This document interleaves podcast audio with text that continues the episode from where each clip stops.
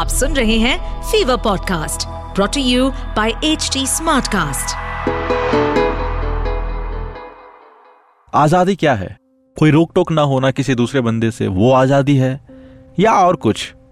चलिए एक कहानी सुनते हैं। एक टुकड़ा ज़िंदगी का। एक टुकड़ा ज़िंदगी का। विद आशीष भूसाल आशीष भूसाल एक बार एक चिड़िया थी, आज़ाद, मस्त मगन आसमान में अपने हिसाब से उड़ती थी। भूख लगे तो इधर उधर से कुछ खा लिया। कभी मछलियाँ पकड़ने के लिए लेक में गोते लगाती थी। वो भी बाकी चिड़ियों की तरह ही थी। जब भी उसकी लाइफ में कुछ इवेंट्स होते थे, चाहे वो अच्छे हो या बुरे, वो ज़मीन से एक छोटा सा कंकड़ उठा लेती थी। और हर दिन उन कंकड़ों को छाटती रहती थी। हर कंकड़ों से उसकी एक याद जुड़ चुकी थी। कभी अपने जॉयफुल इवेंट्स को याद करके हंसती थी तो कभी सैड इवेंट्स को याद करके रोती थी। ये चिड़िया अपने हर कंकड़ को अपने पास रखती थी। चाहे वो ऊँचे आसमान में उड़ रही हो, या ज़मीन में चल रही हो, या लेक में गोते लगा रही हो, वो उन छोटे छोटे कंकड़ों को हमेशा अपने साथ रखती थी। उनको कभी कहीं भूलती नहीं थी वो। कुछ साल बीते और उसके पास काफ़ी कंकड़ इकट्ठे हो गए। बट वो फिर भी उन कंकड़ों को छाट छाट के देखती रहती थी और अपना पास्ट याद करती थी। अब उसके लिए उड़ना धीरे धीरे मुश्किल होने लगा था। आखिर में वो टाइम आ गया जब वो उड़ भी नहीं सकती थी। वो चिड़िया जो कुछ साल पहले तक आज़ाद थी, वो अब उड़ नहीं सकती थी, चल नहीं सकती थी, पानी में गोते नहीं मार सकती थी, वो अब हिल भी नहीं पा रही थी। बस कभी कभी जो बारिश होती थी, उसी की वजह से उसको पानी मिल पा रहा था। उस चिड़िया ने अपने सभी यादों की रक्षा के लिए बड़े ही बहादुरी से सब मुश्किलें झेली पर बहुत ही जल्द वो प्यास और भूख से मर गई। और जो बचा इस पृथ्वी में, वो थे बस वो सारे कंकड़, जिनकी कोई वैल्यू नहीं थी। हम अपने लाइफ में भी ऐसे ही देखते हैं ना? किसी और के लाइफ में भी ऐसा ही हो रहा होता है कुछ कुछ मेरे दोस्त, अपने बैड मेमोरीज को, अपने बुरे पल को बार बार याद करने से क्या होगा? उन्हें कैरी करने से क्या होगा?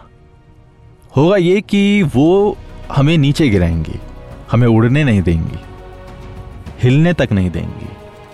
हमारे फ्यूचर में जो अच्छे इवेंट्स होने वाले हैं, उन तक उड़ने नहीं देंगी। इसलिए मेरे दोस्त, उन कंकड़ों को पकड़ के मत बैठो और साथ साथ अपने पास्ट के अच्छे मोमेंट्स पर भी रिलाई मत रहो कि वो रिपीट हो, उनको बार बार सोच के। आगे बढ़ो। एक लविंग केयरिंग और ब्रेव लाइफ जियो। अगर आपका कोई सवाल है तो आप मुझसे पूछ सकते हैं। मेरी इंस्टा आईडी है Ashupanti A S H U P A N T I आइए अब सुनते हैं पतंजलि के आचार्य बालकृष्ण जी से, जो हमसे करेंगे आयुर्वेद, योग और बेसिक लाइफ लेसन से जुड़ी बातें। Over to Dipti thank you Ashish this segment is brought you by Patanjali तो आचार्य जी, मेरा आपसे आज का सवाल है ये कि आयुर्वेदिक दवाइयों में अक्सर डोजेज या निर्धारित मात्रा को बहुत अहमियत दी जाती है। क्या आप बता सकते हैं कि इन दवाइयों की सही मात्रा कैसे तय की जाती है और बेस्ट रिजल्ट्स के लिए इन्हें किस समय कंज्यूम करना चाहिए? क्योंकि डोज डिपेंडेंट मानर बहुत बहुत इंपॉर्टेंट है कि कितनी डोज में क्या करेगी, कोई दवाई काम करेगी। वो पता चला कि ये काम तो करती है। आदमी ने अनाप शनाप खा लिया। कम खा लिया तो काम ना करेगी। ज़्यादा खा लिया तो मरेगा। तो वो मात्रा भी बहुत ज़रूरी है। फिर अनुपान, किसके साथ में कौन सी दवाई खानी है?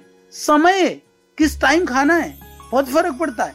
जैसे आप खाना खाने से पहले अदरक खा लो। खाना खाने से पहले अदरक चबा करके खाओगे, आपका भोजन जो है, वो भूख पाचन बढ़ेगी। कभी देख लें ट्राई मार के।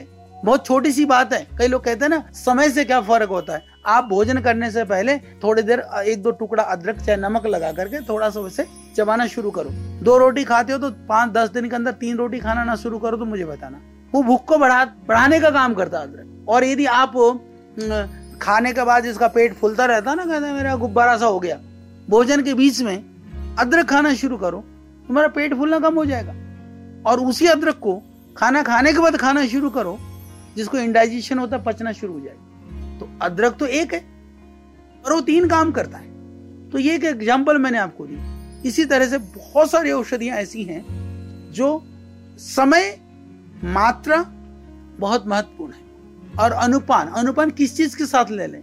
अब त्रिफला है। सारों को पता है, त्रिफला लगभग हिंदुस्तान में ऐसा कोई मुश्किल सा आदमी होगा जो त्रिफला चूर्ण न जानता हो। मतलब हम उसको हंस के कहते हैं, मैंने कहा, हिंदुस्तान में त्रिफला वैद्य तो सभी हैं। हाँ लगभग किसी न किसी के घर में पड़ोस में त्रिफला का एक डिब, एक आध डिब्बा तो मिल ही जाएगा। यदि नहीं है तो रख लेना। हाँ और त्रिफला में भी घोटाला कर जाते हैं लोग अलग बात है। जो उसमें भी क्योंकि हरड़ बहड़ा आंवला है उसमें कितनी मात्रा में हरड़ कितना बहड़ा कितना आंवला उसका भी डोज है। जो सस्ता होता है ज़्यादा कूट देता है ज़्यादा महँगा होता है कम डाल देते हैं। काम ना करे तो ना करे क्योंकि तुमको तो लगेगा तुमको ये थोड़ी लगेगा कि हमने त्रिफला खा करके त्रिफला सही नहीं था इसलिए हमको लाभ कम हुआ। ये लगेगा त्रिफला खा लिया काम नहीं किया। तो इसके ऊपर भी हमने बहुत काम किया, हमने लोगों को कहा, कभी आयुर्वेदिक दवाई खा करके ठीक ना हो तो आयुर्वेद को दोष मत देना। पहले ये देखना कि किसकी दवाई खाई थी। तो इसमें आयुर्वेद का दोष नहीं है, वो बनाने वाले का दोष हो सकता तो उसको भी ठीक करने का काम पतंजलि ने किया कि जो हम औषधियाँ बनाएँ, जो दवाइयाँ बनाएँ हम, वो औषधि बहुत अच्छी हो, अच्छी तरह से हम बनाएँ, उचित मात्रा में अगर आपको आचार्य बालकृष्ण से की गई ये बातचीत इंटरेस्टिंग लगी हो तो पतंजलि वेलनेस पॉडकास्ट को सुने ऑन एच टी चलो, मिलते हैं नेक्स्ट वीक अगर आपका कोई सवाल है तो आप मुझे इंस्टा पर मैसेज कर सकते हैं। मेरी इंस्टा आईडी है Ashupanti A S H U P N T I अगर आप कोई फीडबैक देना चाहते हैं तो आप एच टी को डीएम कर सकते हैं on Facebook Instagram Twitter LinkedIn and YouTube पर. And to listen to more podcast you can log on to H T Smartcast dot com इस पॉडकास्ट पर अपडेटेड रहने के लिए हमें फॉलो करें एट एच टी हम सारे मेजर सोशल मीडिया प्लेटफॉर्म पर मौजूद हैं। और ऐसे पॉडकास्ट सुनने के लिए log on to W W W dot H T Smartcast dot com